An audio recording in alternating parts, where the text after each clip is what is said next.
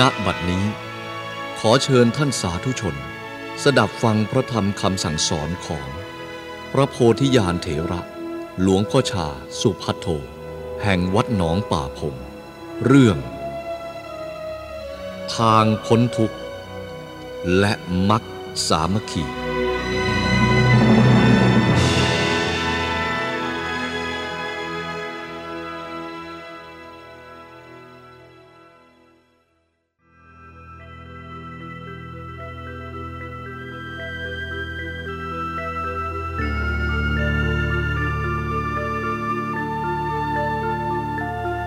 วันนี้ได้รับอนุญาตจากท่านอาจารย์ซึ่งเป็นเจ้าอาวาสให้แสดงธรรมแก่พุทธบริษัททั้งหลายที่มานั่งประชุมอยู่ณที่นี้ ดังนั้น ขอพุทธบริษัททั้งหลายจงตั้งใจให้อยู่ในความสงบ เพราะว่าการแสดงธรรมวันนี้มีความจำเป็นเกี่ยวกับภาษา จะต้องตั้งใจฟังล่ามที่จะแปลไป มิฉะนั้นจะไม่เข้าใจ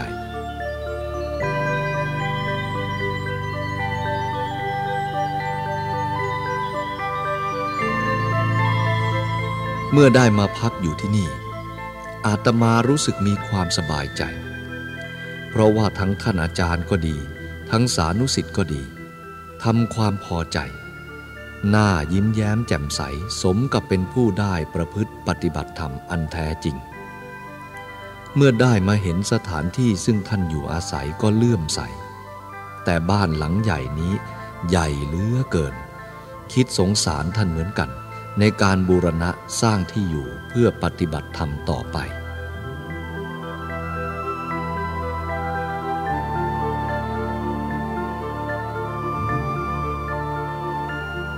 อาตมาเคยลำบากมาแล้ว เป็นอาจารย์มาหลายปี ตั้งต้นสอนจริง ๆ จัง ๆ มาประมาณเกือบ 30 ปี ขณะนี้มีวัดสาขาน้อยใหญ่ที่ขึ้นต่อวัดหนองป่าพงประมาณ 40 แห่งแล้ว แต่ก็รู้สึกว่ามีสิทธิสอนยากสอนลำบากเหลือเกิน บางคนก็รู้แล้วไม่เอาใจใส่ บางคนไม่รู้ก็ไม่เอาใจใส่ เดี๋ยวนี้ก็เลยคิดอะไรไม่ค่อยจะออก ไม่ทราบว่าทำไมจิตใจของมนุษย์จึงเป็นอย่างนั้น ถ้าไม่รู้ก็ไม่ดี แต่บอกให้รู้แล้วก็ยังไม่รับเอา จะทำอย่างไรอีกต่อไปก็ยังไม่รู้อีกเหมือนกัน เมื่อปฏิบัติไปก็มีแต่เรื่องสงสัยทั้งนั้นแหละ สงสัยอยู่เรื่อยๆ อยากจะไปแต่พระนิพพาน แต่ไม่เดินไปตามทาง อยากจะไปเฉยๆเท่านั้น มันวุ่น ให้นั่งสมาธิก็กลัวมีแต่ความง่วงนอน สิ่งที่เราไม่สอนนั่นแหละชอบปฏิบัติ ฉะนั้นเมื่อมีโอกาสมาเยี่ยมท่านอาจารย์ จึงเรียนถามท่านว่าลูกศิษย์ของท่านเป็นอย่างไร ท่านตอบว่าเหมือนกัน นี่ก็เป็นความยุ่งยากอันหนึ่ง เป็นปัญหาอันหนึ่งของครูบาอาจารย์ที่จะช่วยลูกศิษย์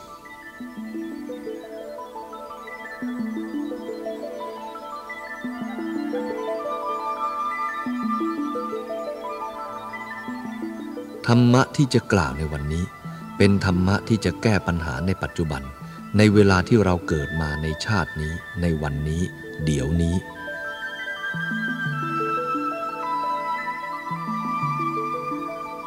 พุทธบริษัทบางกลุ่ม ผู้หญิงก็ดี ผู้ชายก็ดี เคยพูดว่าฉันมีธุระมากเกี่ยวกับการงาน ไม่มีโอกาสที่จะทำความเพียรจะให้ฉันทำอย่างไร อาตมาตอบว่า โยมทำงานนั้นโยมหายใจหรือเปล่า เขาตอบว่าหายใจอยู่ทำไมโยมมีโอกาสหายใจเมื่อโยมทำงานอยู่ เขาก็ไม่พูด โยมมีสติอยู่เท่านั้นแหละ ก็มีเวลามากเหลือเกินที่จะทำความเพียรที่จะทำกรรมฐานเหมือนกับลมหายใจเข้าออก เราทำงานอยู่ก็หายใจอยู่ นอนอยู่ก็หายใจอยู่ นั่งก็หายใจอยู่ทำไมมันมีโอกาสหายใจอย่างนั้น ถ้าเรามีความรู้สึกถึงความมีชีวิตของเรากับลมหายใจนั้น มันก็ต้องมีเวลาอยู่ตลอดกาล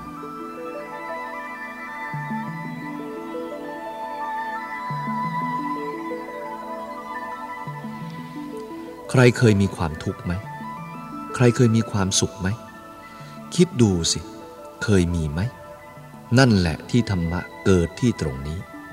ที่ปฏิบัติธรรมะก็อยู่ที่ตรงนี้ ใครเป็นสุข ใจมันเป็นสุข ใครเป็นทุกข์ใจมันเป็นทุกข์มันเกิดที่ไหนมันดับที่นั่น กายและใจสองอย่างนี้ รวมมีเอามาแล้วทุกคน ไม่ใช่ว่าไม่มีหลักปฏิบัติ หลักปฏิบัติมีอยู่แล้ว มีกายมีใจเท่านั้นพอแล้ว ทุกคนที่นั่งรวมกันอยู่นี้ เคยมีความสุขไหม เคยมีความทุกข์ไหมทำไมเป็นอย่างนั้น มันเป็นเพราะอะไร นี่คือปัญหาแล้ว ปัญหาที่จะเกิดขึ้นมาล่ะ ถ้าเรารู้จักทุกรู้จักเหตุของทุกรู้จักความดับทุกรู้จักข้อปฏิบัติถึงความดับทุก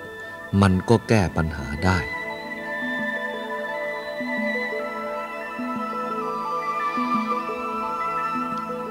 นี่คือทุกทุกธรรมดาอย่างหนึ่ง ทุกที่เหนือธรรมดาอย่างหนึ่ง ทุกประจำสังขารนี้ ยืนก็เป็นทุกนั่งก็เป็นทุก นอนก็เป็นทุกข์ อย่างนี้เป็นทุกข์ธรรมดา ทุกข์ประจำสังขาร พระพุทธเจ้าท่านก็มีเวทนาอย่างนี้ มีสุขอย่างนี้ มีทุกข์อย่างนี้ แต่ท่านก็รู้จักว่าอันนี้เป็นธรรมดา สุข ทุกข์ ธรรมดาทั้งหลายเหล่านี้ ท่านระงับมันได้ เพราะท่านรู้จักเรื่องของมัน รู้จักทุกธรรมดามันเป็นของมันอย่างนั้นไม่รุนแรง ท่านให้ระวังทุกข์ที่มันจรมา ทุกข์ที่เหนือธรรมดา เปรียบประหนึ่งว่าเราเป็นไข้ เอายาไปฉีด ฉีดเข้าไปในร่างกาย เข็มฉีดยานั้นมันทะลุเข้าไปในเนื้อหนัง เรารู้สึกเจ็บนิดหน่อยเป็นธรรมดา เมื่อถอนเข็มออกมาแล้ว ความเจ็บก็หาย นี่เรียกว่าทุกธรรมดาไม่เป็นอะไร ทุกคนจะต้องเป็นอย่างนี้ ทุกที่ไม่ธรรมดานั้น คือทุกที่เรียกว่า อุปทาน เข้าไปยึดมั่นถือมั่นไว้ เปรียบประหนึ่งว่าเอาเข็มฉีดยาไปอาบยาพิษ แล้วก็ฉีดเข้าไป นี่ไม่ใช่เจ็บธรรมดาแล้ว ไม่ใช่ทุกธรรมดาแล้ว เจ็บจนตาย ทุกจนตาย นี่เรียกว่า ทุกเกิดจากอุปทาน ความเห็นผิด นี่ก็เป็นปัญหาอันหนึ่ง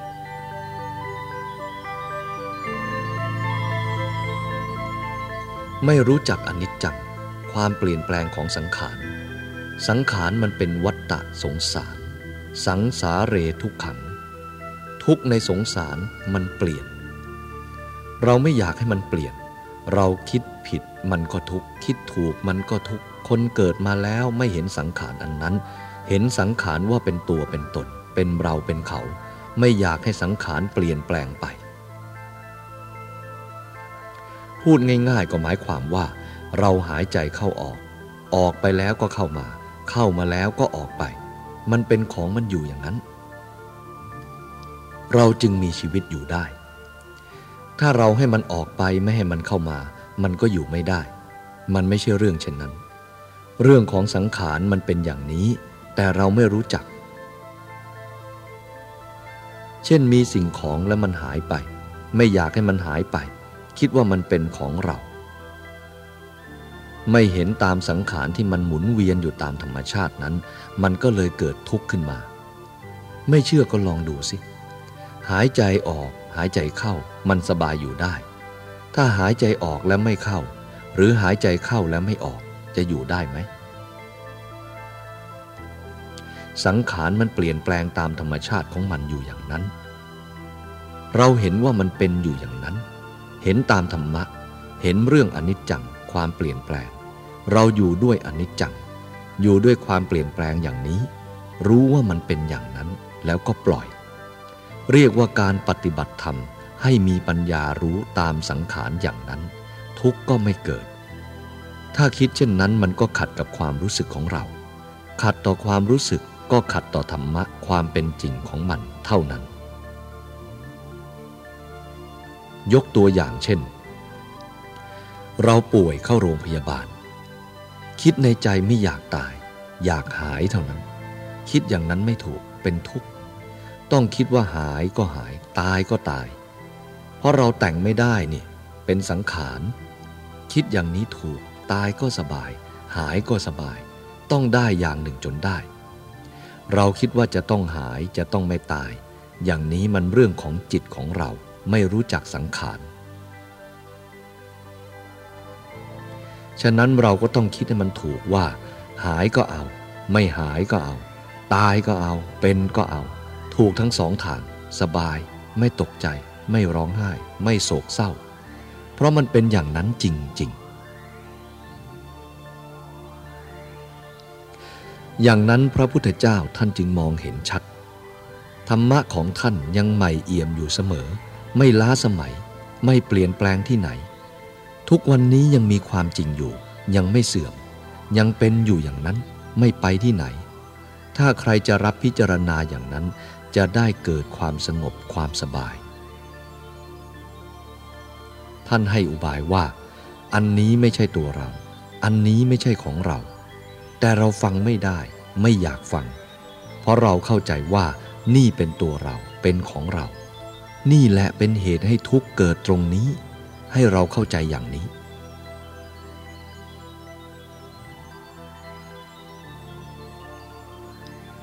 เมื่อกลางวันนี้มีโยมคนหนึ่งมาถามปัญหาว่า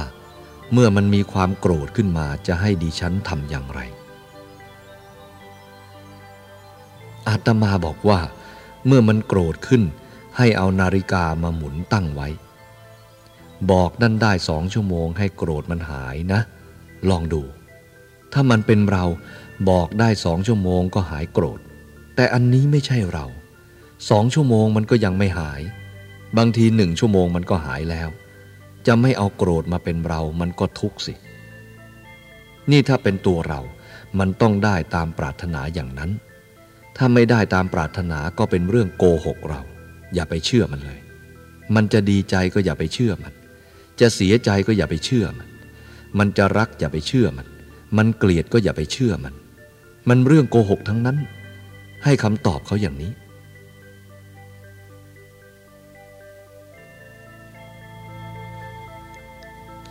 ใครเคยโกรธไหม เมื่อโกรธขึ้นมามันเป็นสุขหรือทุกข์ไหม ถ้าเป็นทุกข์ทำไมไม่ทิ้งมัน เอาไว้ทำไม นี่จะเข้าใจว่าเรารู้อย่างไรเล่า จะเข้าใจว่าเราฉลาดอย่างไรเล่า ตั้งแต่เราเกิดมาเนี่ย มันโกรธเรากี่หนมาแล้ว บางวันมันทำให้ครอบครัวเราทะเลาะกันก็ได้ ร้องไห้ทั้งคืนก็ได้ ขนาดนั้นก็ยังเกิดความโกรธอีก ยังเก็บมันเอาไว้ในใจอีก ทุกอีกอยู่ตลอดเวลา ตลอดถึงบัดนี้ ตั้งแต่นี้ต่อไปถ้าโยมทุกคนไม่เห็นทุกมันก็จะทุกเรื่อยไป ถ้าเห็นทุกวันนี้เอามันทิ้งเสีย เอามันทิ้ง ถ้าไม่ทิ้งมันมันจะทำให้เราทุกจนตลอดวันตายไม่หยุด วัฏฏะสงสารก็ต้องเป็นอย่างนี้ ถ้าเรารู้จักทุกอย่างนี้ก็แก้ปัญหาได้เท่านั้น ฉะนั้นพระพุทธเจ้าท่านว่า ไม่มีอุบายอะไรที่จะดีไปกว่านี้ อุบายที่จะไม่มีทุกข์ ก็เห็นว่าอันนี้ไม่ใช่ตัว อันนี้ไม่ใช่ของตัว เท่านี้ อันนี้เลิศแล้ว อันนี้ประเสริฐแล้ว แต่เราไม่ค่อยได้รับฟัง เมื่อทุกทุกทีก็ร้องไห้ทุกที ยังไม่จำอีก นี่ทำไมจึงเป็นอย่างนั้นทำไมไม่ดูนานๆ ท่านอาจารย์สอนให้ดูให้ภาวนาพุทโธให้เห็นชัด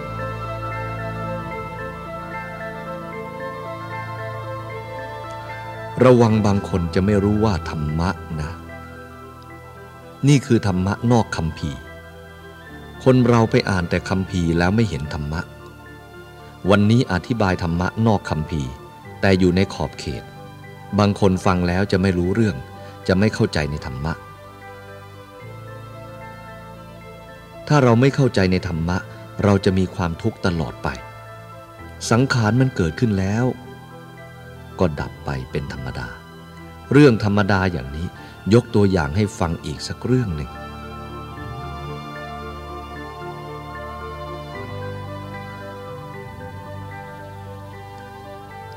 คนสองคน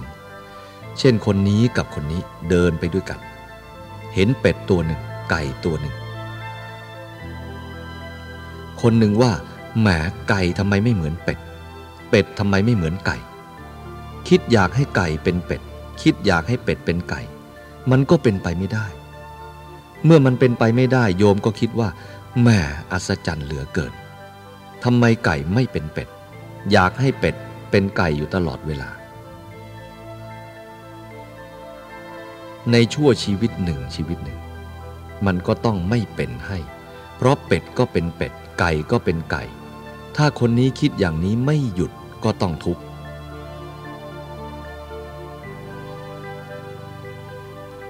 คนที่สองเห็นว่าเป็ดก็เป็นเป็ด ไก่ก็เป็นไก่นั่นแหละ แล้วก็เดินผ่านไป ปัญหาไม่มีเห็นถูกแล้ว ที่เป็นเป็ดให้เป็นเป็ดไป เป็นไก่ก็ให้เป็นไก่ไปเสียคนที่อยากให้เป็ดเป็นไก่ อยากให้ไก่เป็นเป็ดอยู่นั่นแหละ ก็เป็นทุกข์มากอย่างนี้ ก็เหมือนกับอนิจจังเป็นของไม่เที่ยง อยากจะให้มันเที่ยงมันก็ไม่เที่ยง เมื่อมันไม่เที่ยงเมื่อไหร่ ก็เสียใจเมื่อนั้น ถ้าใครเห็นว่าอนิจจังเป็นของไม่เที่ยงอย่างนั้น คนนั้นก็สบายไม่มีปัญหา คนอยากให้มันเที่ยงก็มีปัญหาเป็นทุกข์เป็นร้อน บางทีนอนไม่หลับอย่างนี้ก็เป็นได้ นี้เรียกว่าไม่รู้เรื่องของอนิจจังตามความจริง เป็นธรรมะของพระพุทธเจ้า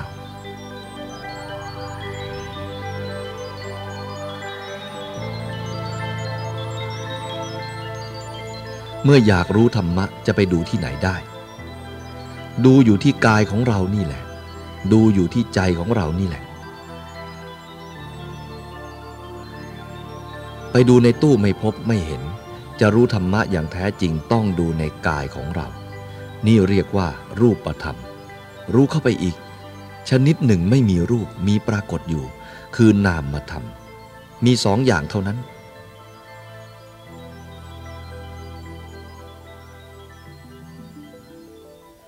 รูปธรรมมองเห็นด้วยตาของเราที่นั่งอยู่นี่ แต่นามธรรมมองไม่เห็น นามธรรมไม่ใช่สิ่งที่จะมองดูด้วยตาเนื้อได้ ต้องมองดูด้วยตาใน คือตาใจ มองดูในใจจึงจะเห็นนามธรรม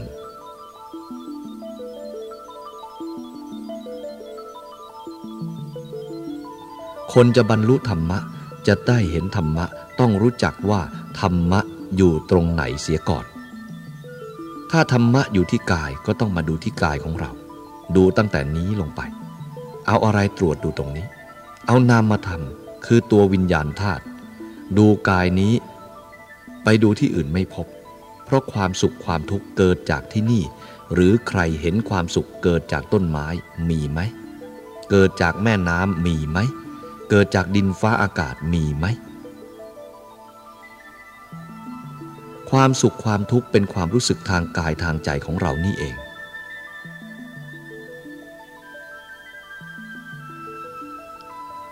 ฉะนั้นพระพุทธองค์ท่านให้รู้จักธรรมะ ให้มาดูธรรมะที่กายของเรานี้ คือธรรมะอยู่ที่นี่ จงมาดูที่นี่ อย่างท่านอาจารย์ท่านสอนนี้ ท่านให้มาดูที่ตัวธรรมะ แต่เราเข้าใจว่าตัวธรรมะอยู่ที่หนังสือจึงไม่เจอ ถ้าดูหนังสือก็ต้องน้อมเข้ามาในนี้อีก จึงจะรู้จักธรรมะ อย่างนี้ให้เข้าใจว่า ธรรมะที่แท้จริงอยู่ที่ไหน อยู่ที่นี่ อยู่ที่กาย อยู่ที่ใจนี่ ให้เอาใจนี้พิจารณากาย เป็นหลักการพิจารณา ฉะนั้นจึงทำปัญญาให้เกิดขึ้นในจิตของเรา เมื่อปัญญาเกิดขึ้นในจิตของเราแล้ว จะมองไปที่ไหนจะมีแต่ธรรมะทั้งนั้น เห็นอนิจจังทุกขังอนัตตาตลอดเวลาอนิจจังเป็นของไม่เที่ยง ทุกขังถ้าไปยึดว่ามันเที่ยงก็เป็นทุกข์เพราะอันนั้นไม่ใช่ตัวไม่ใช่ตนอยู่แล้ว แต่เราไม่เห็นกลับเห็นว่าเป็นตัวเป็นตนอยู่เสมอ เห็นว่าเป็นของของตนอยู่ทุกเวลา คือเราไม่เห็นสมมุติ รู้จักสมมุติกันเสียเถิดเช่นเราทุกคนที่นั่งในที่นี้มีชื่อทุกคน ชื่อเรานี้เราตั้งเอาใหม่ หรือมันเกิดพร้อมกันกับเรา หรือมีชื่อติดตามมาตั้งแต่วันเกิด เข้าใจไหม นี่สมมุติ สมมุติมีประโยชน์ไหม มีประโยชน์ เช่นสมมุติว่าชื่อนายกนายขอ นายคอ นายงอ มันก็เป็นคนด้วยกันทั้งหมด ต้องเอาชื่อคนมาใส่ เพื่อให้สะดวกแก่การพูด สะดวกแก่การงานเท่านั้นแหละ เช่นเราต้องการใช้นายกก็เรียกนายกนายกก็มา นายขอนายคอนายงอเฉยเสียไม่ต้องมา สมมุติมันสะดวกเท่านี้ ถ้าไม่มีสมมุติเราจะเรียกคนมาใช้สักหนึ่งคน ถ้าเรียกว่าคนคนคนทั้งหมดก็จะลุกขึ้นมา ก็ใช้ไม่ได้จะทำอย่างไร ฉะนั้นสมมุติจึงมีประโยชน์ คือสะดวกแก่การใช้เท่านั้น เมื่อตามดูเข้าไปแล้วที่จริงไม่มีใครทั้งนั้น มันเป็นวิมุตติ มีดินมีน้ำมีไฟมีลม เท่านั้นแหละที่เป็นสกลร่างกายของเรานี้ แต่เรามองไม่ค่อยจะเห็น เพราะมีอุปทาน อัตตาวาทุปทาน การถือมั่นวาทะว่าตน คือความยึดถือสำคัญมั่นหมาย ว่านั่นว่านี้เป็นตัวตน เช่นมองเห็นเบญจขันธ์เป็นอัตตาอย่างหยาบขึ้นมา เช่น ยึดถือมั่นหมายว่านี่เรานั่นของเรา จนเป็นเหตุแบ่งแยกเป็นพวกเราพวกเขา แล้วเกิดความถือพวก มันไม่เห็น ถ้าเราเห็นชัดจะเห็นว่าตัวของคนคนหนึ่งไม่มีอะไรมาก ส่วนที่มันเคลื่อนแข็งก็เป็นดิน ส่วนที่เหลวก็เป็นน้ำ ส่วนที่ร้อนก็เป็นไฟ ส่วนที่พัดไปมาก็เป็นลม มีดินน้ำลมไฟ ผสมกันเข้าไปเป็นก้อนก็เรียกว่ามนุษย์ เมื่อมันแยกออกไปอีก ส่วนดินก็เป็นดินไป ส่วนน้ำก็เป็นน้ำไป ส่วนไฟก็เป็นไฟไป ส่วนลมก็เป็นลมไป เป็นคนที่ไหน คนไม่มีเลย มันเป็นอยู่อย่างนั้น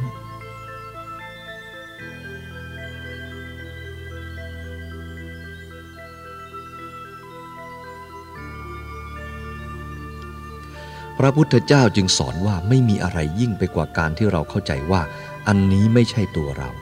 แต่เป็นของสมมุติ อันนั้นไม่ใช่ของของเรา แต่เป็นของสมมุติ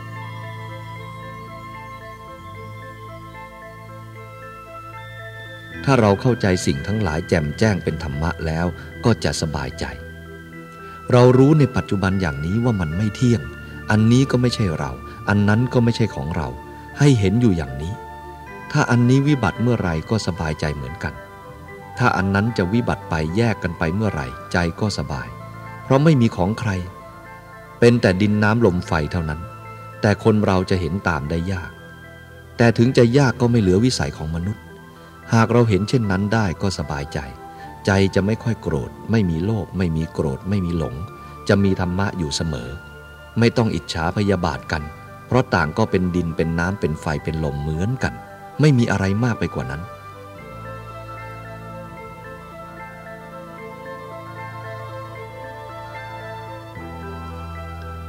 เมื่อยอมรับว่าจริงอย่างนั้น ก็เห็นจริงในธรรมะ เมื่อเห็นจริงในธรรมะแล้วก็ไม่ต้องเปลืองครูบาอาจารย์ ไม่ต้องสอนกันทุกวันหรอก เมื่อรู้แล้วก็จะทำตามหน้าที่เท่านั้น แต่เดี๋ยวนี้ที่เราสอนยากสอนลำบากคือมันไม่ยอมรับ ยังเถียงครูบาอาจารย์อยู่ ยังเถียงพระธรรมวินัยอยู่ ถ้าอยู่ใกล้ครูบาอาจารย์ก็ทำดีสัหน่อยนึง เมื่อรับหลังครูบาอาจารย์ก็เป็นขโมยซะ เป็นเรื่องที่สอนยากอย่างนี้ โยมเมืองไทยเป็นอย่างหนึ่ง จึงต้องเปลืองครูบาอาจารย์มาก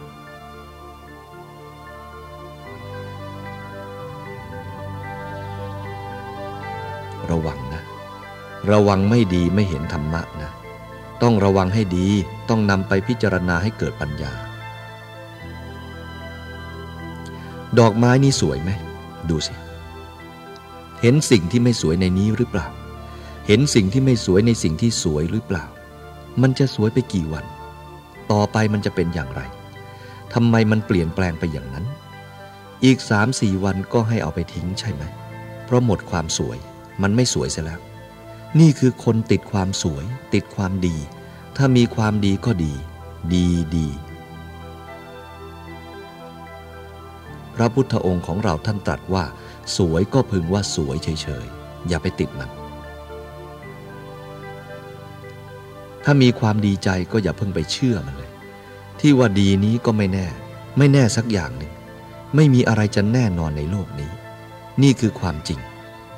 ของที่ไม่จริงคือสวยไม่จริง มันจริงแต่ว่ามันจะเปลี่ยนแปลงของมันอยู่อย่างนั้นตลอดเวลา ถ้าเราเห็นว่ามันสวยๆอย่างนี้ เมื่อหมดความสวยไป ใจเราก็ไม่สวย ถ้ามันหมดความดีแล้วใจเราก็ไม่ดีด้วย เราเอาใจไปฝากกับวัตถุต่างๆ อย่างนี้ หากว่ามันเสียหายไปเราก็ทุกข์ เพราะเราไปยึดมั่นถือมั่นว่าอันนี้เป็นของเรา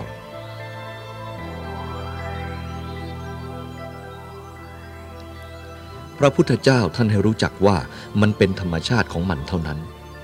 สวยเกิดขึ้นมาอีกไม่กี่วันก็หายแล้ว อย่างนี้ปัญญาก็เกิดแล้ว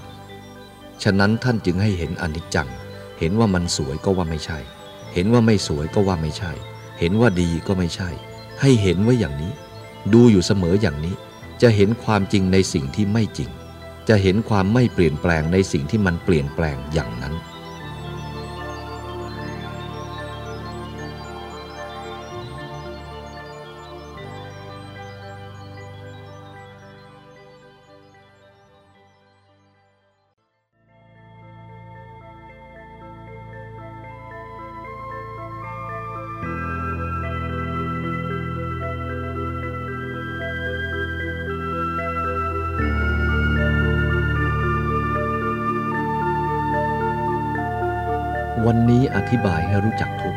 สิ่งที่ให้เกิดทุกสิ่งที่ดับทุก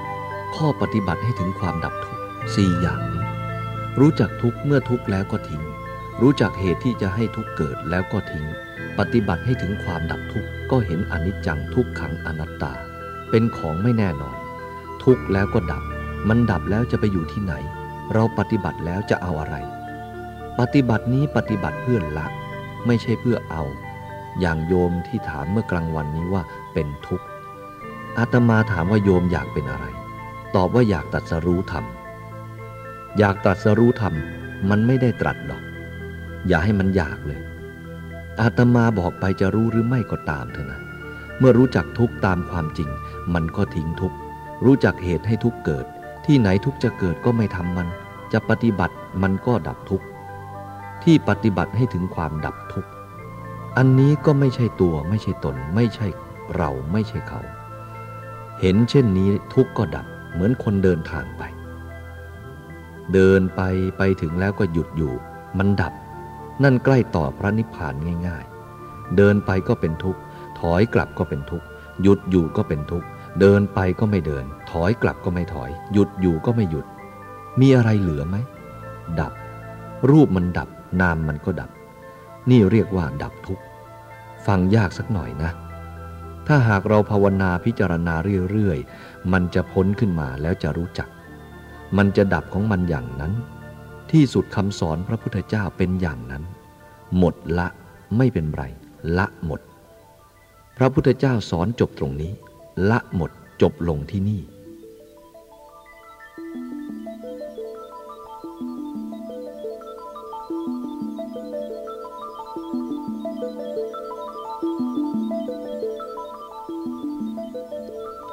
วันนี้อธิบายธรรมะให้ญาติโยมและถวายท่านอาจารย์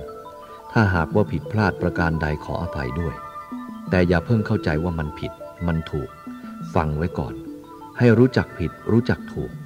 เหมือนกับเอาผลไม้ชนิดหนึ่งถวายท่านอาจารย์ แล้วฝากญาติโยมทุกๆ คน อาตมาบอกว่าผลไม้นี้มันหวานนะ ก็ขอให้ฟังไว้ก่อน อย่าเพิ่งเชื่อว่ามันหวานล่ะ เพราะเมื่อไม่รู้จักรสผลไม้ที่มันเปรี้ยว เอามือจับมันก็ไม่รู้เปรี้ยว ผลไม้นี้มันหวาน ถวายให้จับดูมันก็ไม่รู้หวาน ฉะนั้นที่เทศให้ฟังวันนี้อย่าเพิ่งเชื่อ ถ้าอยากจะรู้จักรสเปรี้ยวหวานของผลไม้ก็ต้องเอามีดไปเฉือนแล้วเคี้ยวดูในปากนั่นแหละ หากมันเปรี้ยวก็จะรู้สึกเปรี้ยว หากมันหวานก็จะรู้สึกหวาน ทีนี้เชื่อได้แล้ว เพราะเหตุใดจึงเชื่อ เพราะว่าเป็นปัดจัดตังแล้วมีพยาน ตัวเราจะเป็นพยานของตัวเราแน่นอนแล้วทีนี้ ฉะนั้นผลไม้ที่อาตมาฝากให้วันนี้ อย่าเพิ่งเอาไปทิ้ง เก็บไว้ทานให้รู้รสเปรี้ยวหวานซะก่อน จนเป็นสิขีภูโต ตัวเราเป็นพยานของเราแล้วแน่นอน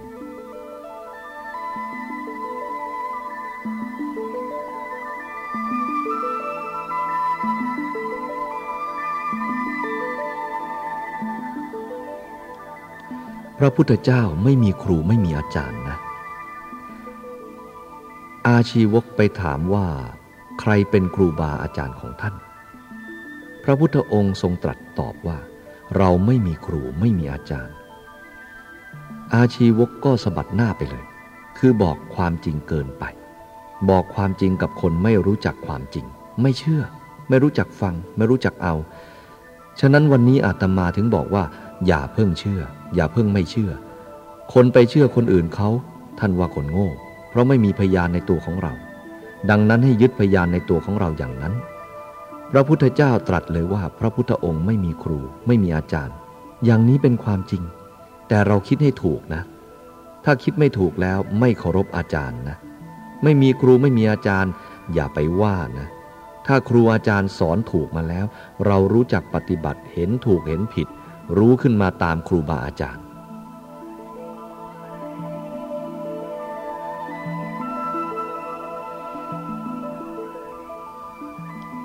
วันนี้พวกเราทั้งหลายมีโชคดี อาตมามีโอกาสรู้จักญาติโยมทุกๆ คนและได้พบกับท่านอาจารย์ ไม่น่าจะมาเห็นกันนะ เพราะอยู่ไกลกันมาก วันนี้อาตมาเห็นว่าจะต้องมีเหตุปัจจัยอันหนึ่งซึ่งพระพุทธองค์ตรัสว่าอะไรที่จะเกิดขึ้นมาจะต้องมีเหตุอย่างนี้ อย่าลืมนะ จะต้องมีเหตุอันหนึ่ง บางทีสมัยก่อนอดีตชาติ อาตมาได้มาเป็นพี่ๆน้องๆ ของญาติโยมแถวๆนี้ก็เป็นได้ ถ้าพูดถึงเหตุมันเป็นอย่างนั้น คนอื่นไม่ได้มาแต่อาตมาได้มาทำไม หรือว่าจะมาสร้างเหตุเดี๋ยวนี้ก็ได้ จึงฝากทำไว้ให้ญาติพี่น้องทั้งหลาย คนแก่ก็เป็นพ่อเป็นแม่ คนมีอายุเสมอเสมอกันก็เป็นเพื่อน คนอายุน้อยๆ ก็เป็นลูกหลาน ทุกๆคน ขอฝากความอาลัยไว้ณที่นี้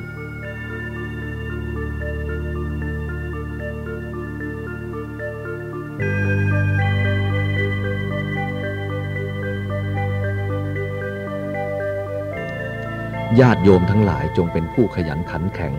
มันในข้อประพฤติปฏิบัติ ไม่มีอะไรแล้วยิ่งกว่าธรรมะ ธรรมะนี้เป็นเครื่องที่ค้ำจุนโลกเหลือเกิน ทุกวันนี้เราจะไม่สบายกระสับกระส่ายก็เพราะไม่มีธรรมะ ถ้าเรามีธรรมะก็จะสบาย อาตมาก็ดีใจที่ได้ช่วยท่านาจารย์และช่วยญาติโยมด้วย จึงขอฝากความอาลัยไว้ บางทีพรุ่งนี้คงได้จากไป ไปที่ไหนก็ยังไม่ทราบอย่างนี้เป็นเรื่องธรรมดา มาแล้วก็ต้องไป ไปแล้วก็ต้องมา มันเป็นเรื่องอย่างนี้ ไม่ควรดีใจและไม่ควรเสียใจ สุขแล้วทุกทุกแล้วก็สุข ได้แล้วก็เสียไป เสียไปแล้วก็ได้มา เป็นเรื่องธรรมดา ญาติโยมจงเข้าอยู่ในธรรมะ จะไม่มีความเดือดร้อนทุกๆคน ที่สุดนี้ขอให้ญาติโยมทั้งหลายเป็นคนดี มีโชค โชคอย่างใหญ่หลวง คือโชคดีที่ได้รู้จักธรรมะ นั่นแหละเป็นโชคดีที่สุดแล้ว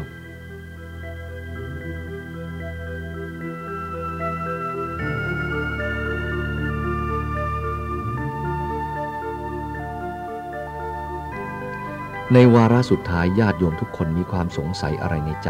ให้ถามปัญหาได้ มีไหมละ่ะ สมัยก่อนครั้งพุทธกาลเรื่องสาวกไม่ชอบพระพุทธเจ้าก็มี เพราะพระพุทธเจ้าบอกให้ขยันไม่ให้ประมาท สาวกที่ขี้เกียจกลัวและเกลียด เมื่อคราวที่พระพุทธเจ้านิพพาน สาวกกลุ่มหนึ่งร้องไห้ว่า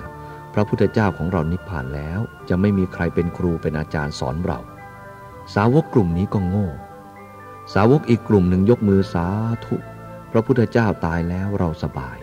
ไม่มีใครบังคับเรา กลุ่มที่สามเมื่อพระพุทธองค์นิพพานแล้วก็สบายใจ ปล่อยสลดสังเวชในสังขารนี่ มีกลุ่มหนึ่งกลุ่มสองกลุ่มสามเราจะเอากลุ่มไหนล่ะ จะเอากลุ่มสาธุหรือจะเอากลุ่มไหน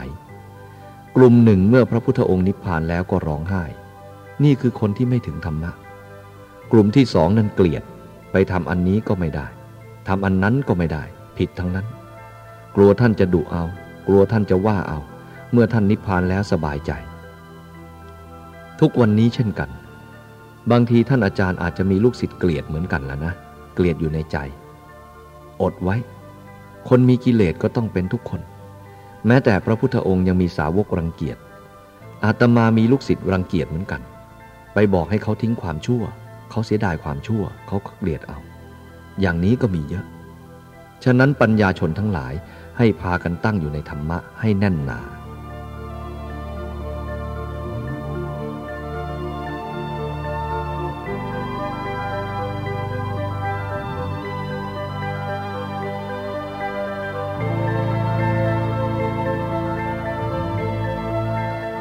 เอาละ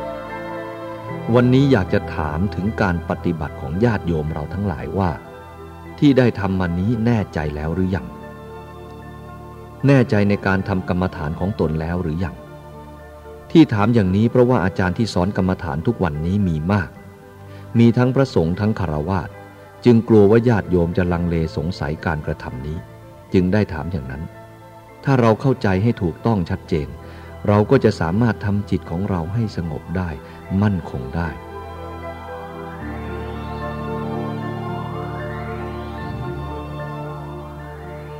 แล้วให้เข้าใจด้วยว่ามรรคแปดประการนั้น มันรวมอยู่ที่ศีลสมาธิปัญญา ไม่ได้รวมอยู่ที่อื่น เมื่อเรารวมเข้ามาแล้ว มันมีศีล มีสมาธิ มีปัญญา เช่นเราทำอยู่ปัจจุบันนี้ ก็คือเราทำมรรคให้เกิดขึ้นมานั่นเอง ไม่ใช่อื่นไกล วิธีการนั่งท่านให้นั่งหลับตา ไม่ให้มองเห็นสิ่งต่างๆ ก็เพราะว่าท่านจะให้ดูจิตของเรา เมื่อหากว่าเราหลับตาเข้าไปแล้ว มันจะกลับเข้ามาข้างใน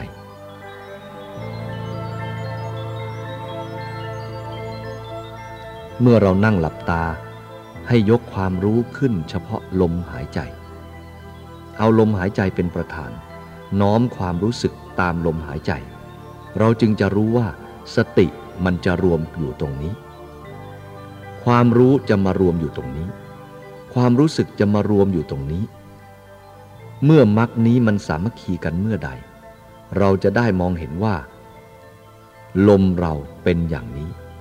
ความรู้สึกเราเป็นอย่างนี้ จิตเราเป็นอย่างนี้ อารมณ์เราเป็นอย่างนี้ เราจึงจะรู้จักที่รวมแห่งสมาธิ ที่รวมแห่งมรรคสามัคคีในที่เดียวกัน เมื่อเราทำสมาธิกำหนดจิตลงกับลม นึกในใจว่าที่นี่เรานั่งอยู่คนเดียว รอบๆข้างเรานี้ไม่มีใคร ไม่มีอะไรทั้งนั้นแหละทำความรู้สึกอย่างนี้ เรานั่งอยู่คนเดียวให้กำหนดอย่างนี้ จนกว่าจิตของเรามันจะวางข้างนอกหมด ดูลมเข้าออกอย่างเดียวเท่านั้น มันจะวางข้างนอก จะมีใครหรือไม่ หรือว่าคนนี้นั่งตรงโน้น คนโน้นนั่งตรงนี้ อะไรวุ่นวาย มันจะไม่เข้ามา เราเหวี่ยงมันออกไปเสียว่าไม่มีใครอยู่ที่นี้ มีแต่เราคนเดียวนั่งอยู่ตรงนี้ จนกว่าจะทำสัญญาอย่างนี้ให้มันหมดไป จนกว่าจะไม่มีความสงสัยในรอบๆข้างของเรานี้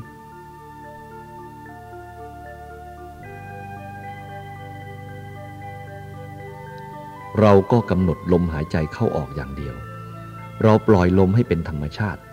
อย่าไปบังคับลมให้มันยาว อย่าไปบังคับลมให้มันสั้น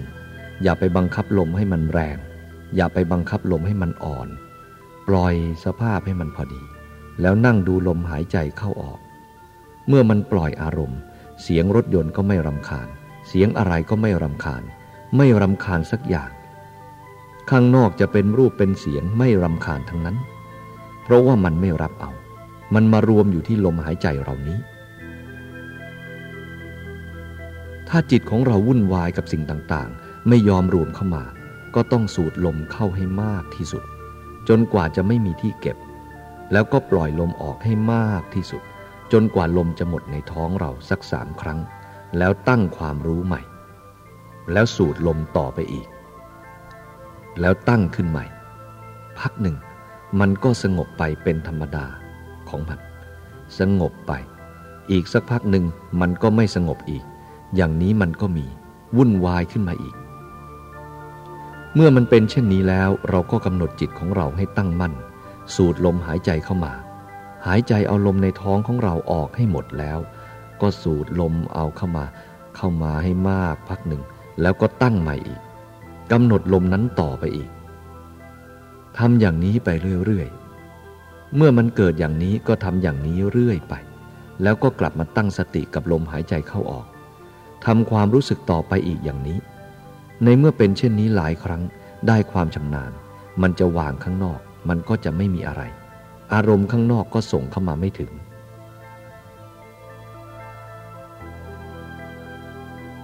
สติตั้งมั่น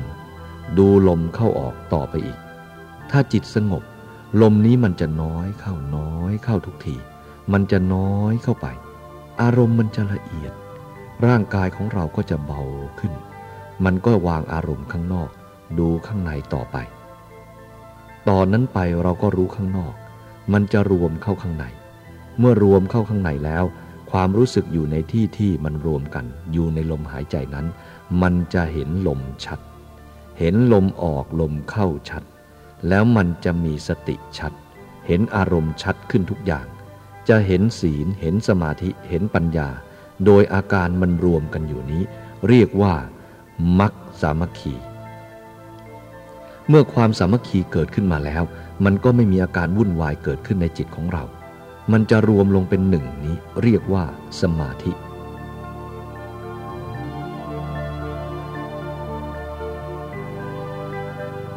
นานไปสูดลมหายใจเข้าไปอีก จนกว่าลมจะละเอียดเข้าไปอีก แล้วความรู้สึกนั้นมันจะหมดไป หมดไปจากลมหายใจก็ได้ มันจะมีความรู้สึกอันหนึ่งมา ลมหายใจที่มันจะหายไป คือมันละเอียดอย่างยิ่ง จนบางทีเรานั่งอยู่เฉยๆ ก็เหมือนลมไม่มี แต่ว่ามันมีอยู่ หากรู้สึกเหมือนว่ามันไม่มี เพราะอะไร เพราะว่าจิตตัวนี้มันละเอียดมากที่สุด มันมีความรู้เฉพาะของมัน นี่เหลือแต่ความรู้อันเดียว ถึงลมมันจะหายไปแล้ว ความรู้สึกที่ว่าลมหายไปก็ตั้งอยู่ ทีนี้จะเอาอะไรเป็นอารมณ์ต่อไปเล่า ก็เอาความรู้นี่แหละเป็นอารมณ์ต่อไปอีก ความรู้ที่ว่าลมไม่มี ลมไม่มี อยู่อย่างนี้เสมอ นี่แหละเป็นความรู้อันหนึ่ง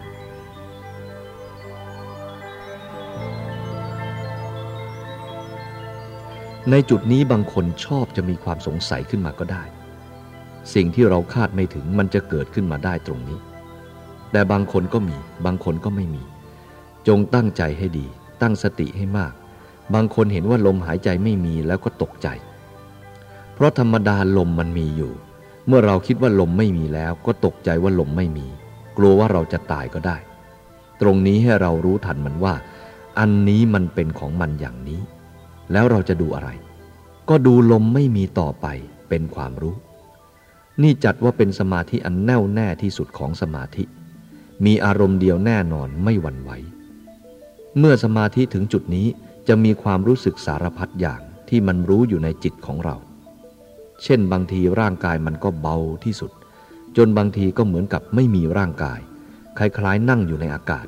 รู้สึกเบาไปทั้งหมด ถึงแม้ที่เรานั่งอยู่ก็ดูเปล่า ว่าง อันนี้มันเป็นของแปลก ก็ให้เข้าใจว่าไม่เป็นอะไรทำความรู้สึกอย่างนั้นไว้ให้มั่นคง เมื่อจิตตั้งมั่นเป็นหนึ่ง เพราะไม่มีอารมณ์ใดมาเสียดแทง อยู่ไปเท่าใดก็ได้ ไม่มีความรู้สึกถึงเวทนาเจ็บปวดอะไรอยู่อย่างนี้ เมื่อการทำสมาธิมาถึงตอนนี้ เราจะออกจากสมาธิก็ได้ ไม่ออกก็ได้ ออกจากสมาธิก็ออกอย่างสบาย หรือจะไม่ออกเพราะว่าขี้เกียจไม่ออกเพราะว่าเหน็ดเหนื่อย หรือจะออกเพราะว่าสมควรแล้วก็ออกมา ถอยออกมา ถอยออกมาอย่างนี้ อยู่สบาย ออกมาสบาย ไม่มีอะไร นี่เรียกว่า สมาธิที่สมควรสบาย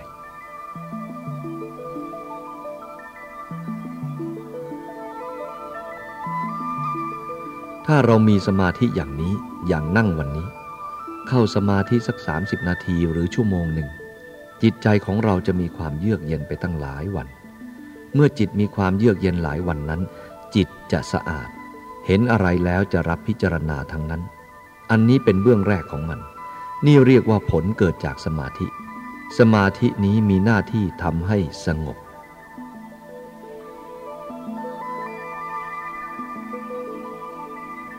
สมาธิ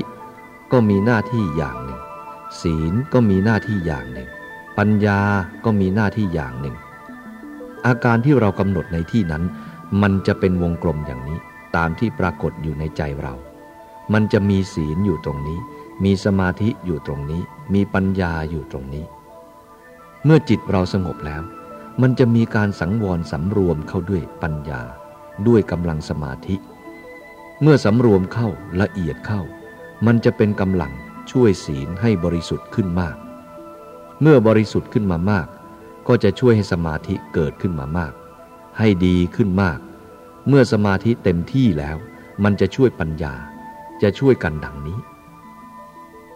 เป็นไวยพจน์ซึ่งกันและกันต่อไปโดยรอบอย่างนี้ จนกว่ามรรคคือศีลสมาธิปัญญา รวมกันเป็นก้อนเดียวกัน แล้วทำงานสม่ำเสมอกัน เราจะต้องรักษากำลังอย่างนี้ อันเป็นกำลังที่จะทำให้เกิดวิปัสสนาคือปัญญา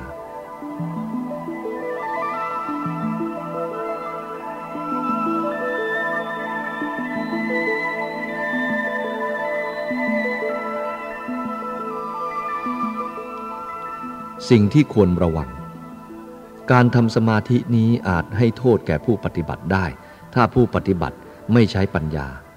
และก็ย่อมให้คุณแก่ผู้ปฏิบัติได้มาก ถ้าผู้ปฏิบัติเป็นผู้มีปัญญา สมาธิก็จะส่งจิตไปสู่วิปัสสนา สิ่งที่จะเป็นโทษแก่ผู้ปฏิบัตินั้นก็คือ การที่ผู้ปฏิบัติหลงติดอยู่ในอัปปนาสมาธิ ซึ่งเป็นความสงบลึกและมีกำลังอยู่นานที่สุด เมื่อจิตสงบก็เป็นสุข เมื่อเป็นสุขแล้วก็เกิดอุปทาน ยึดสุขนั้นเป็นอารมณ์ ไม่อยากจะพิจารณาอย่างอื่น อยากมีสุขอยู่อย่างนั้น เมื่อเรานั่งสมาธินานๆ จิตมันจะถลำเข้าไปง่าย พอเริ่มกำหนดมันก็สงบ แล้วก็ไม่อยากจะทำอะไร ไม่อยากออกไปไหน ไม่อยากพิจารณาอะไร อาศัยความสุขนั้นเป็นอยู่ อันนี้จึงเป็นอันตรายแก่ผู้ประพฤติปฏิบัติอย่างหนึ่ง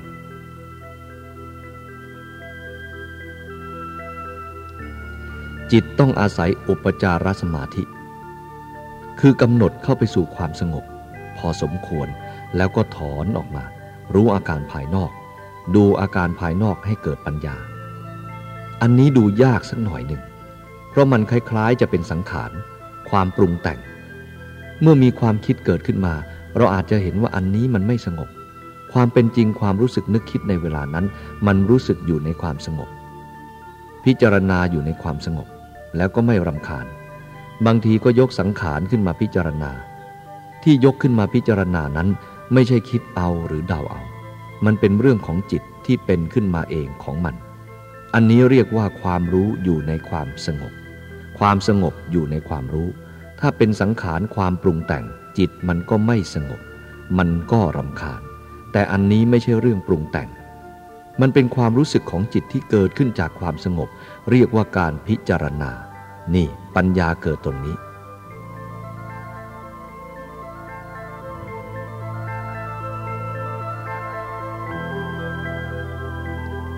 สมาธิทั้งหลายเหล่านี้แบ่งเป็นมิจฉาสมาธิอย่างหนึ่ง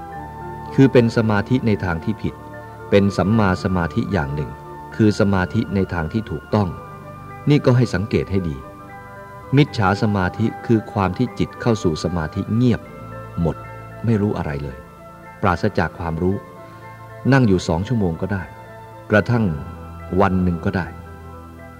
แต่จิตไม่รู้ว่ามันไปถึงไหน มันเป็นอย่างไร ไม่รู้เรื่อง นี่สมาธิอันนี้เป็นมิจฉาสมาธิ มันก็เหมือนมีดที่รับให้คมดีแล้ว แต่เก็บไว้เฉยๆ ไม่เอาไปใช้มันก็ไม่เกิดประโยชน์อะไรอย่างนั้น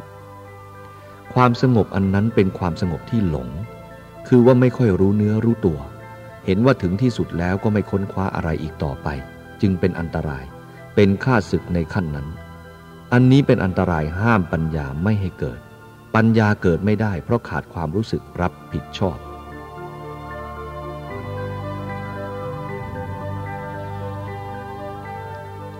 ส่วนสัมมาสมาธิที่ถูกต้อง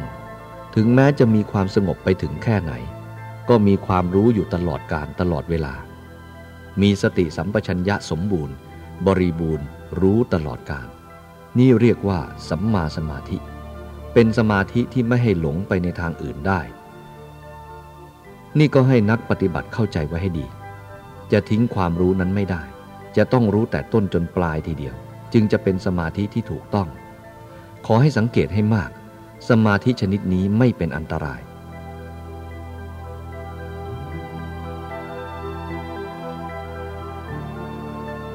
เมื่อเราจเจริญสมาธิที่ถูกต้องแล้ว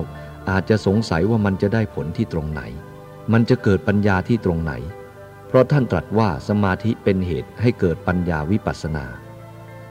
สมาธิที่ถูกต้องเมื่อเจริญแล้ว มันจะมีกำลังให้เกิดปัญญาทุกขณะ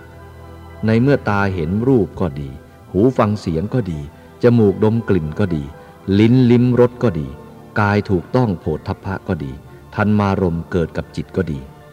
อิริยาบถยืนก็ดี นั่งก็ดี นอนก็ดี จิตก็จะไม่เป็นไปตามอารมณ์ แต่จะเป็นไปด้วยความรู้ตามความเป็นจริงของธรรมะ